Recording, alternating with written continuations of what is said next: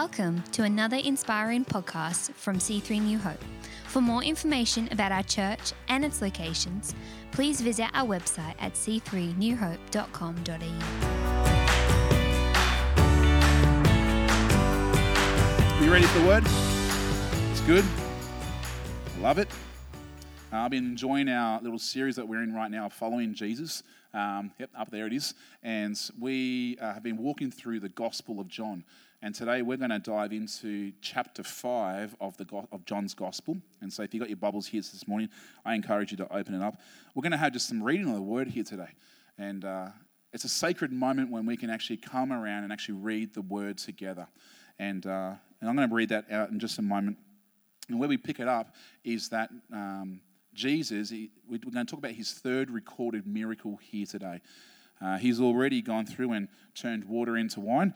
Uh, who knows, that would have been a pretty cool party to be at uh, when he turned water into wine. Um, and Jesus has also then gone and healed an official's son. And this is a pretty cool story because he wasn't even with the son.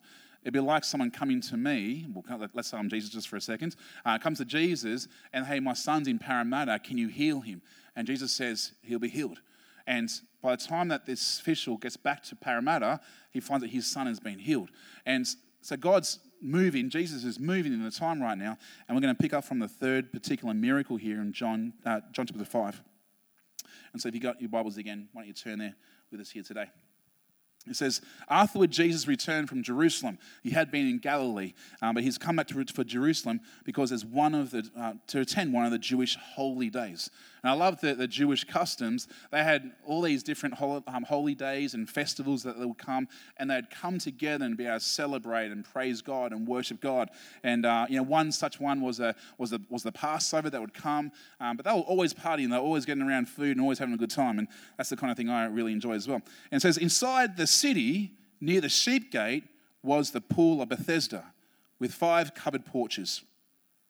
Crowds of sick people, blind, lame, and paralyzed, they laid on these porches. And this morning we're going to look at in terms of a little bit of the context of this here in a little bit of time. And it says one of the men, one of the men, lying there had been sick for 38 years. A little bit of context. I'm in the last week now of my 38th year I've been alive here on this planet. I know. Someone said to me the other day, um, Don't worry, Dan, when you get to 40, then everything's downhill. I said, You start to feel everything a lot more. I said, I'm already feeling everything right now. Like everything's creaking and cracking, and he's been there for 38 years. It's a long time. So when Jesus saw him and he knew had been ill for a long time, again, Jesus didn't know this guy. He hasn't had a cup of tea with him already. But he's already known his situation. Some of you have been here today, you just need to understand Jesus knows, he sees, he hears, he understands where you're at. And he says he'd known that he had been ill for a long time, he asked. He asked this question, it's a bit of an unusual kind of, kind of question. He says, Would you like to get well? Would you like to get well? And it's an interesting question that I want to talk about here this morning because what Jesus is saying is, Do you want to get better? And kind of the obvious question is, Of course I want to get better. What a dumb question to ask in some way, some people would actually argue. But he comes and says this, interestingly, and he says, Do you want to see change in your life? Almost, do you give me permission to be able to move? And this morning, church, I want to be able to address this topic or address this talk, thought here this morning. Do we want to change? The hallmark of being a Christian is transformation in our lives. And I'm I'm concerned for a church, not our church, but for a church that never wants to change from the situation that they're in. And I believe Jesus is coming and asking this question here today of do we want to get well? Do we want to change here this morning? And this man says, I can't, sir, the sick man said. For I have no one to be able to put me in the pool when the water bubbles up. Someone always gets ahead of me. And Jesus told him, Stand up, pick up your mat, and walk. This man had been waiting to be placed in a pool of water for, for whoever knows how long. And Jesus comes in a moment, transforms his life. Because it says, instantly, not later on, instantly, the man was healed. He was rolled up his sleeping mat and began walking. But this miracle, I love this, it happened on a Sabbath. Jesus went around causing up a stir everywhere he went. I kind of love that about Jesus. So the Jewish leaders, they objected. They said to this man who was cured, get this, this, this man, they're not focusing on the fact that this man has been cured after 38 years of being uh, lame. They say, hold on, whoa, whoa, whoa, whoa. You can't work on the Sabbath, they say the law doesn't allow you to carry this sleeping mat. You see, what had happened, this is, it, it makes me almost laugh now, but uh, instead of focusing on the miracle, instead of focusing on the healing that took place, they're focusing on the fact that he's carrying a mat during this time. You see, what would happen is that uh, the Sabbath was, was a holiday. We spoke about the Sabbath earlier this year, and there was a day of rest. And so the, the, the Jewish leaders, they basically had to make, uh, make rules around what you can do and what you can't do. And they had literally a rule that said, do not carry a mat around. And so when this guy is carrying a mat around, it's causing a stir because instead of looking to the miracle, they see the mat in his hands. And he says to him, um, but, he, but he replied, The man who had healed me told me to pick up his mat and walk. Verse 12, who said such a thing as that? They demanded. So there's those bony, pointy fingers saying, You tell me what's going on right now says the man didn't know for Jesus, I'll call him Ninja Jesus right now, Ninja Jesus had disappeared into the crowd. But afterward, Jesus found him in the temple and told him, Now that you are well, watch this, it's profound. Stop sinning, or something even worse may happen to you. This is kind of language that's kind of confronting here this morning. He's making this connection that hey, now that you've been set free, do what Galatians 5 says and stay free. In other words, there's some responsibilities that we need to take along the journey to be able to remain free. I got, I got a friend who, um, less of a friend, more, I, know of this testimony of, of, a guy who was, was, had a strong addiction to something. He has a strong addiction to a substance. And what had happened that a number of years ago, he radically met Jesus. His life has turned around. Even the photos of him, you could see a, a remarkable difference in who he became. And he had he lived a life for, for a good two or three years where his life was transformed. It was different. There was a, there was a marketable difference about who he was. He had changed. There was there's a willingness for God to do something in his life. But you know what happened? He got caught up progressively in a wrong kind of crowd. The crowd that once took him in a certain kind of direction. And what had happened over a period of time, he actually found himself slipping into these old habits. Before long, he was taken by the bondage of this addiction again and his life was completely transformed for the bad this time again. And what God is saying, there are some things that we can do right now. Jesus is saying, hey, stop the sinning, turn away from it, repent of it, and we'll be able to find ourselves living in freedom, he says. And then it says, then the man went and told the Jewish leaders that it was Jesus who had healed him, which we're not going to get into today, but he goes back to the people who are pointing the bony finger, and says, hey, the guy that you're looking for is Jesus. And it's interesting to me that the man that was actually freed from his ailment was actually then the man that pointed the officials to where Jesus was going. And it's kind of a sad kind of end to the story if we focus on that here today. You know, this morning, I'm, as we talk about more about what it means to be a follower of Jesus, I want to speak into this topic, and I guess it's probably less of a topic, it's probably more of a question here is this of do we want to change? And even in worship just then, I felt like the Holy Spirit said maybe a better way of asking that, Dan, is are we willing for God to move? Individually. Are we willing for husbands and wives to move in their families again? Are we together willing for God to move in our church? We never want to get to this place where we become so stale and crusty that we actually don't allow the Holy Spirit to move. And again, I believe this morning is a moment where we together both as individuals but corporately, declare God, we're hungry for you to move. We want to know more about you. We want to become more like you. And this is our heartbeat, as our vision that we indeed follow Jesus, that we'll become like him, and that we may indeed go and do what he did. Are we willing to give God permission to work in our lives? See, God's described us as him being the, the master potter, and we are his clay, for us to be molded into the likeness of him. Jesus, he has a lot to say about this actually. If you read into John chapter 15, he talks about what it means to be a true disciple of Jesus. He says, There's fruit to who my disciples are. You can see it. There's transformation that takes place. Jesus actually, he has a moment where he goes and yells down a tree, a fig tree. He goes and says, cursed be this fig tree. Why? Because there's this tree that looked like a fig tree. It had the structures, it had the leaves, it had the branches, it had the shade. But what was lacking was that there was no fruit to the tree. There was no transformation, there's, there's, no, there's no kind of progress about the tree had been made. And what Jesus actually does, he curses the tree, and the next day the tree's dead. It's kind of crazy. But what he's saying here is that we, as transformed people, we need to be people exhibiting fruit in our life. It's not us bearing the fruit, it's from remaining in the vine that we are able to produce the fruit that he's called us to produce. And my hope and my prayer is that we can do that here this morning in our lives. The very fruit of following Jesus is that there is transformation in our lives. And each one of us, my prayer is that we would have the testimony of, I was once this, but I'm now this. And that's my prayer that people will start saying that more and more and more. Again, not a, not a fake kind of manufacturing, but there's a natural kind of byproduct of following Jesus. We have this testimony of like, I remember what it was like then, but now because of Jesus, because of God working in my life, I am now this. Most people love the idea of change. They like talking about change. But then when it comes to doing the change, it sometimes is a very different kind of story. If I met those people in, uh, in spring? I'm going to get ripped for summer. I'm going to have the most ripped body for summer. I'm going to go to the gym every day. In fact, I'm going to go two times a day. I'm going to eat keto. I'm going to have I'm going to have my zoodles and I'm going to have my my cabbage. And next minute they're they're on the couch they're, they're watching The Biggest Loser on TV and, uh, and, and, they're eating a bag of chips. Like, this idea of change, it can be confronting, it can be hard. But again, I want us to be, I want to be a pastor that leads us into a place where we have this conviction, this challenge, not just to stop at what's comfortable, but indeed be shaped and molded into the things that God's calling us to do. And the question for us today is, is do we want to change? Do we want to change?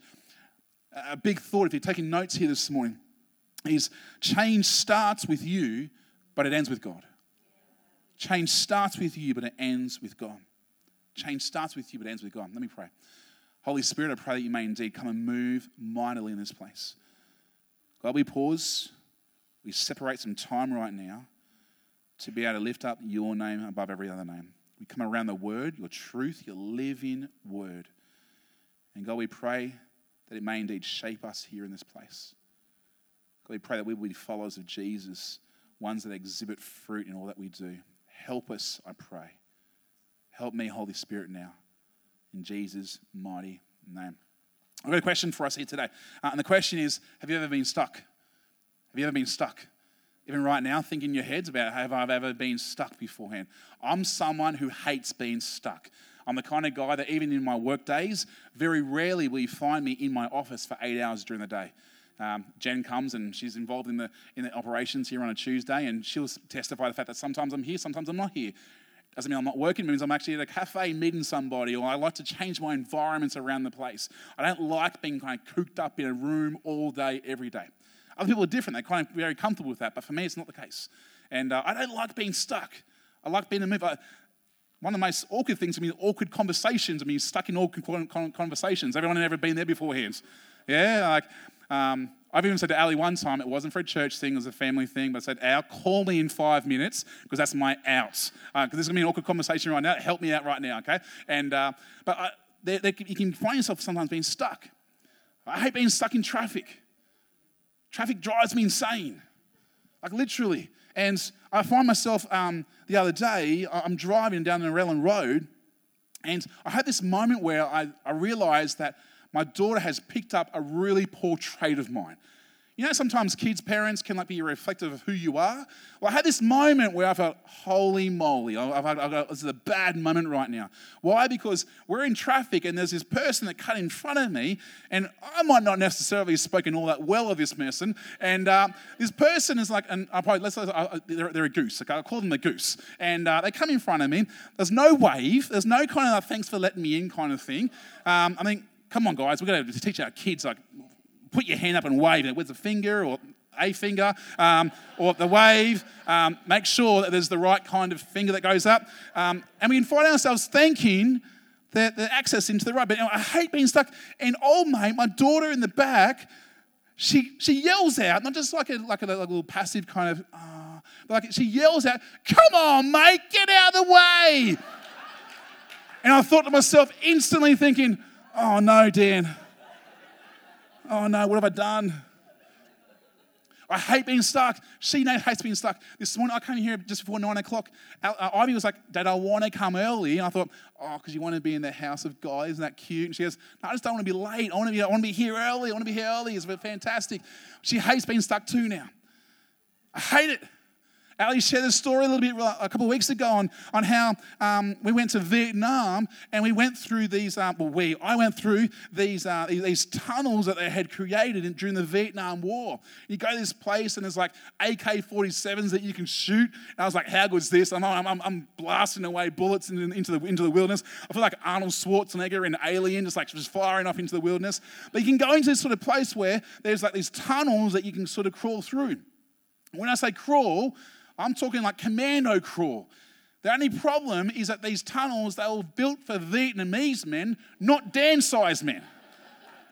And so I'm finding myself trying to crawl through these tunnels. But what's worse is that um, you, you sort of, you're like a, like a worm going through these tunnels with someone in front of you, someone, someone behind you. And there's a lady in front of me, I think Ali told the story, a lady in, in front of me, she literally starts having a massive panic attack like crazy panic attack. Like she's manifesting underneath the, the, the, the, ground in front of me, She's kicking up the dirt. It's going into my face. I, I, I had to grab her leg. I said, Lady, pull it together. I wanted to rip her feet off. I thought, if one more bit of dirt goes in my mouth, you, are going to cop it, lady. I tell you what. And so I'm just trying to crawl through, and I was stuck. And what felt like an eternity, we're under these grounds, WHS, guys, does not exist in Vietnam. I can tell you, I'm telling you right now. Anyway, we're stuck under there. I had like a counseling, like pastoral moment under in the pitch black, the dust going everywhere, and we calm this lady down and she's able to get out. But I hate the idea of being stuck. You know, as much as we all hate being stuck, I think we can all actually conclude the fact that we'd hate to be stuck in pain stuck in pain that we cannot escape, stuck in a situation that we don't necessarily feel like we have the tools for or the equipment for or the ability to get out. And I know personally, for some of you guys here this morning, you can very much relate to this man in the Bible who felt stuck. He was stuck in his pain. He was stuck for 38 years in this place. And my heart here this morning is that you may be able to experience a touch of God in your life. The nature of being stuck is we often ask the question, will it ever change? Or when will it ever change? I remember in my, my early 20s being very, very, very single. and uh, this is the joke, by the way. It's okay. Don't, don't, don't feel, feel sorry for me. Um, I had a long, like I had an ugly mullet before. It was actually cool to have a mullet these days. Um, Marcus, stand up and turn around.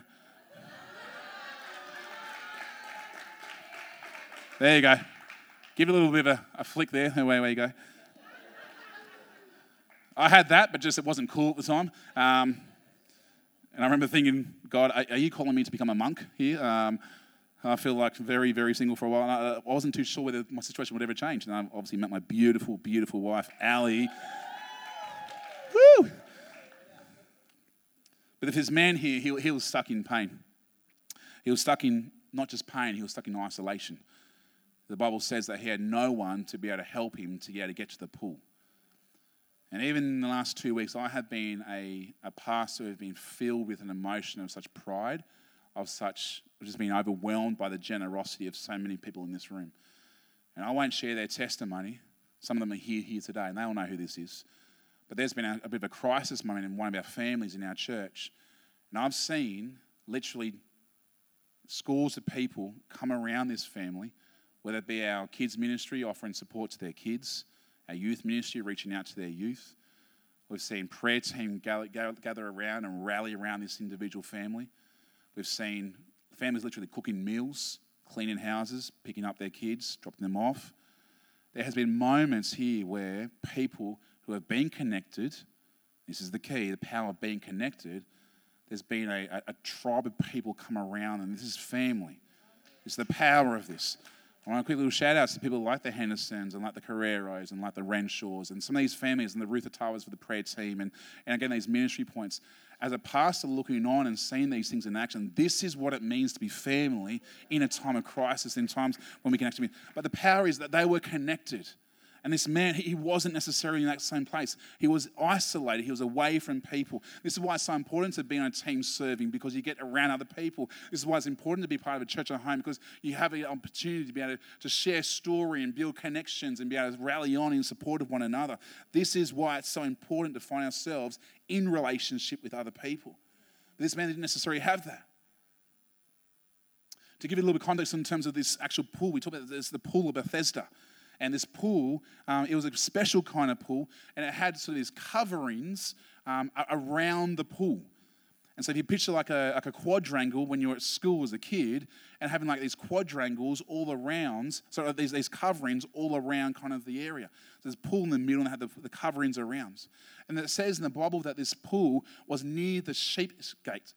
Now, this sheep gate was actually the place where, um, before an animal would be sacrificed at the temple, they would first come and get cleansed, and they were stored somewhere. And so this sheep would come, or the owner of the sheep, they would come, and they'd often wash the sheep in this area. And so there's probably bits of lovely sheep that's floating around in the pool at the time and, and whatnot. And then they'll be cleaned, and they'll come into the temple, and they'd find themselves that sheep that then be uh, sacrificed. And so um, we, we, sort of get this bit of a setting here, and, and this this, uh, this, this pool was special because there was a belief that it had a, a, a supernatural kind of power to it, whereby um, every now and then there would be an angel that would come and stir the water. Now, as I've been doing a bit of research, I actually uh, looked into this, and this is actually a natural spring that would take place. And there's a belief that many, many theologians have is that there actually wasn't necessarily a, a, a an angel that came, was that more of a superstition that people would actually find themselves following. And they found themselves in a sort of place where there was a hope that the, the people would come and they'd, they'd be under these coverings and they would hope to be able to be healed. And for this man, he laid there for, for many, many times. And what I love about this story lots is that Jesus, he wasn't the kind of guy that just went around the concerns, around the, the worries. He actually went to them. This pool wasn't necessarily like a, like a Macca's car park that you go and hang out when you're a young adult. No, it was the kind of place where you would, you would kind of avoid. It wasn't a place where socialites would come and find themselves hanging out in.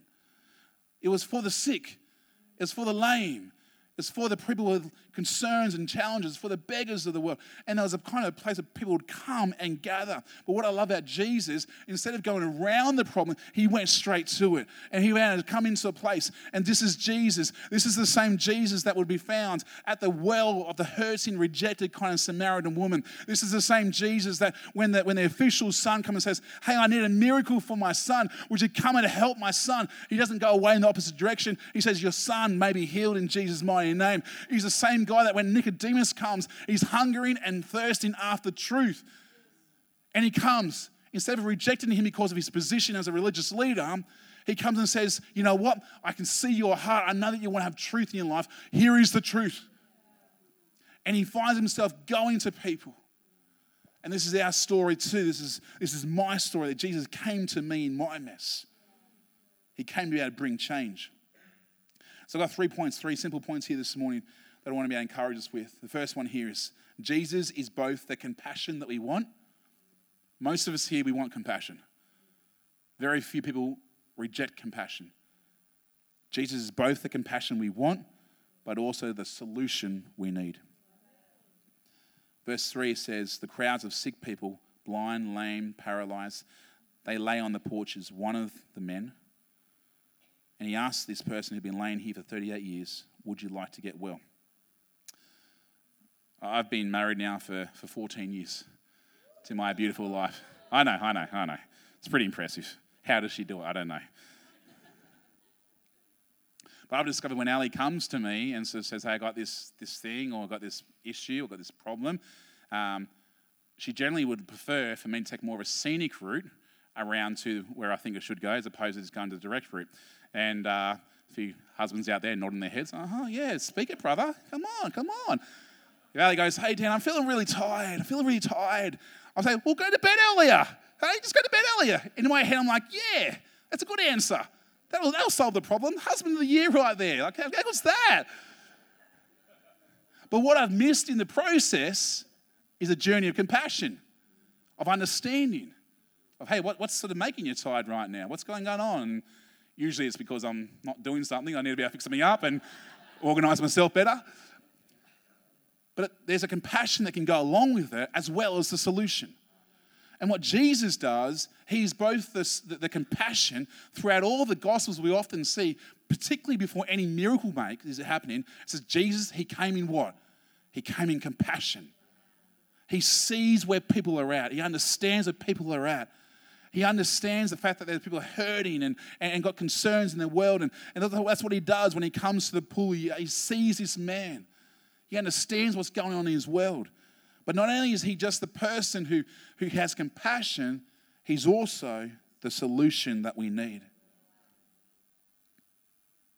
Jesus is both compassionate and our solution. Both compassionate and solution. You know, to be truly compassionate, often to have the empathy for it, to be able to walk in someone's shoes beforehand, it helps you a lot. And I love the fact that this is Jesus. This is Jesus that understood all pain all suffering. This is Jesus that, whilst fully God, he became also fully human. That whilst he was fully divine and eternal, he became flesh. And he understood what it meant to, to walk the earth. And it's a powerful thing that we find ourselves in worshiping Jesus, that not only is fully God, but also fully human. And I love the, scripture that comes from Hebrews 4, verses 14 and 16. It speaks of the fact that he understands where we're at right now. And it says that now we now that we know what Jesus have, sorry, what we have, Jesus, this high priest with ready access to God, let's not let it slip through our fingers. We don't have a high priest who is out of touch with our reality. He has been through weakness, testing, what's to say, he has experienced it all. Everything that you've ever gone through and will go through, Jesus knows. He's experienced it all, all but the sin. Let's, so let's walk right up to him and get what he is so that we, so can get what he is so ready to give. Take the mercy, accept the help. What I love about the encounter in John 5 is that Jesus, he, he meets with this man, this lame man. He meets him not just to show compassion, not just to be able to pat him on the shoulder, but he, he went there to, not just to keep him there, but to lead him out of it. And this man, he meets Jesus, encounters his compassion, and he's, he's healed with a testimony from his presence. So Jesus is both the compassion, but also the solution that we need. And, church, let us be that same model as well. We talk about what it means we follow in Jesus. This is how we become like Jesus. Our world is desperate for compassionate individuals. People who have a heart of empathy to others, to show kindness, to not be quick to judge, but rather to actually it's often a, it's, a, it's a bringer of people together when compassion takes place. And I love the Samaritan, Samaritan story, the Samaritan man. He showed compassion to this man. And a compassion, it's, it's first exhibited, but it's always felt. This man, he was taken from the side of the road. He was given a donkey to ride on. He was placed in a hospital to get, get fixed up. Compassion always has a response. Let us be the church that does that.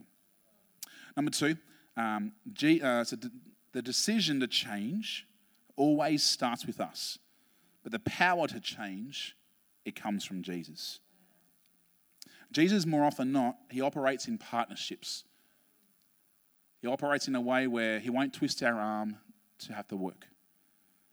Just about every miracle that takes place, that was first initiated by a step of faith from an individual.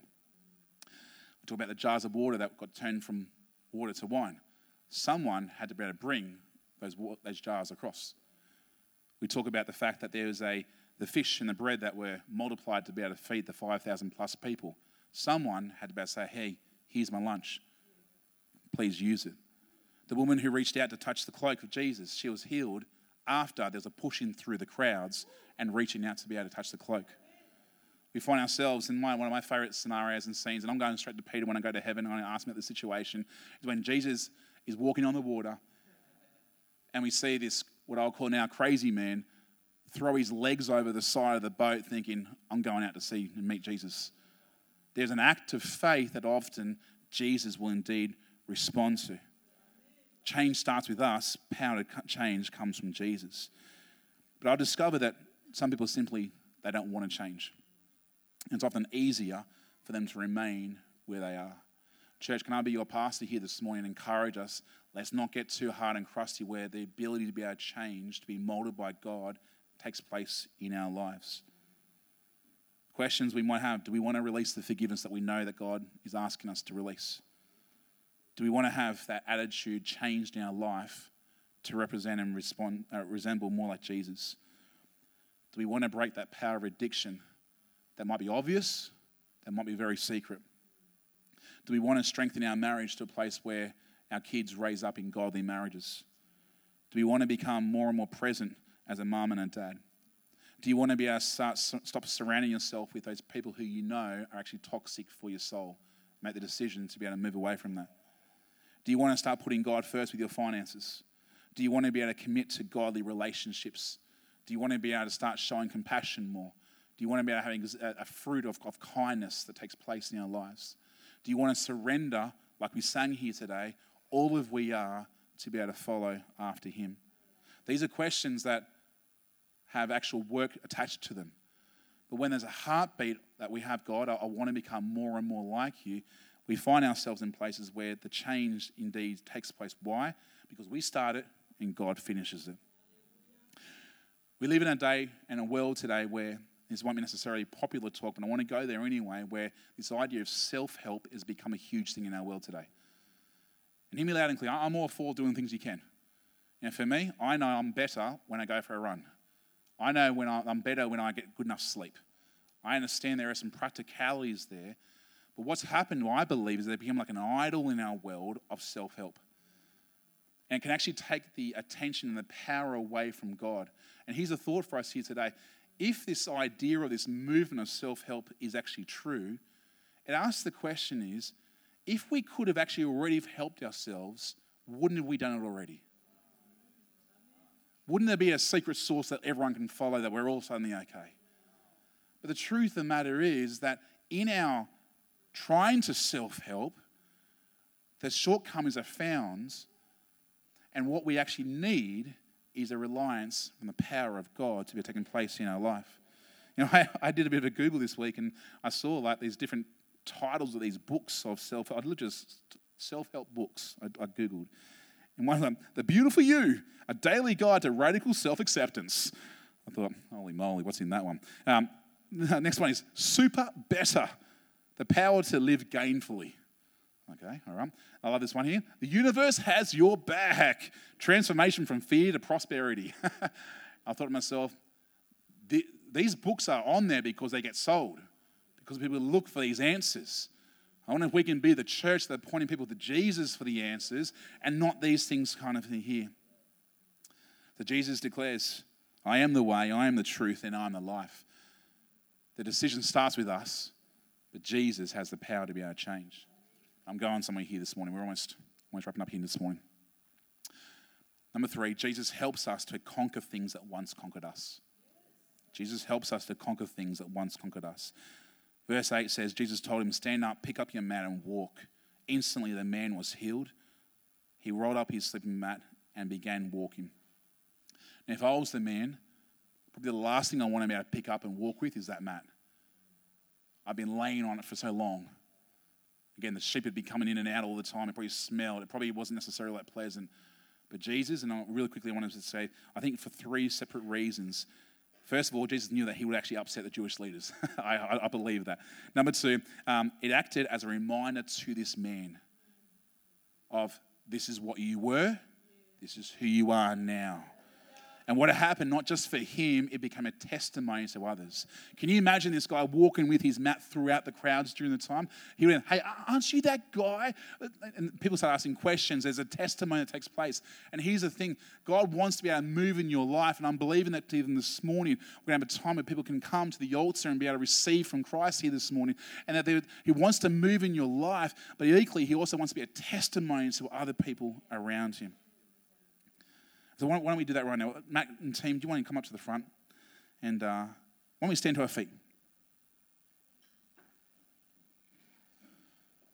Let me, uh, let, let me start with, I guess, the question I, I kicked off with here is um, do we want to change?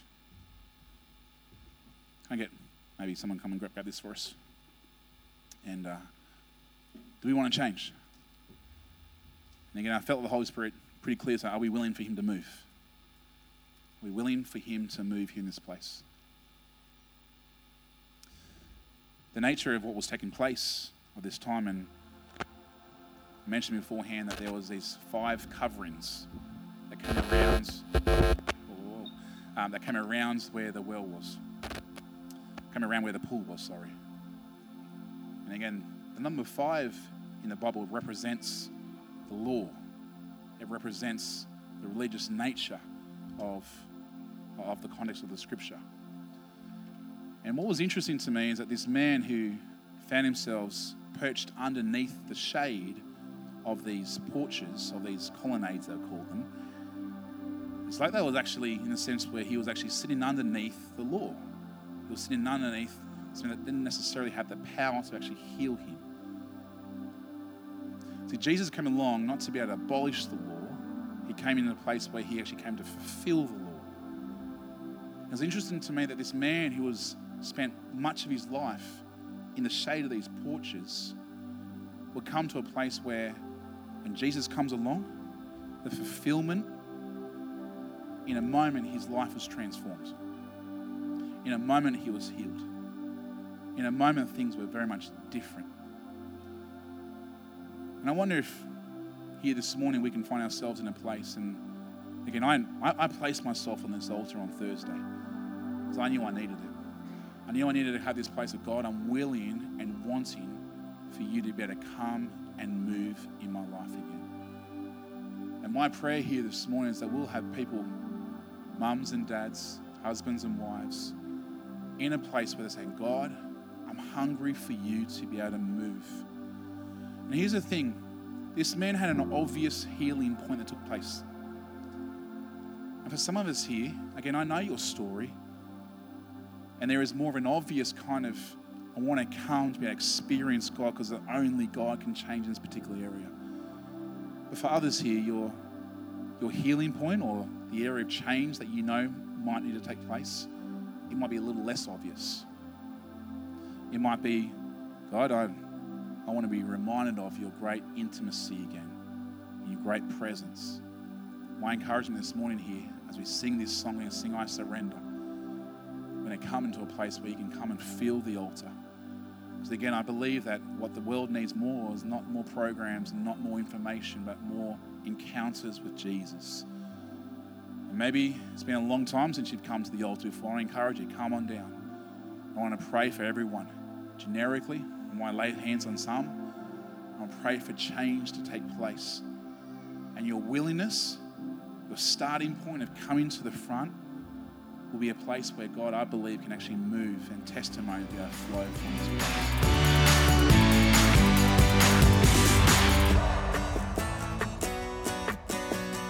We hope you've been encouraged by this message. For more information about C3 New Hope and its locations, please visit our website at c3newhope.com.au.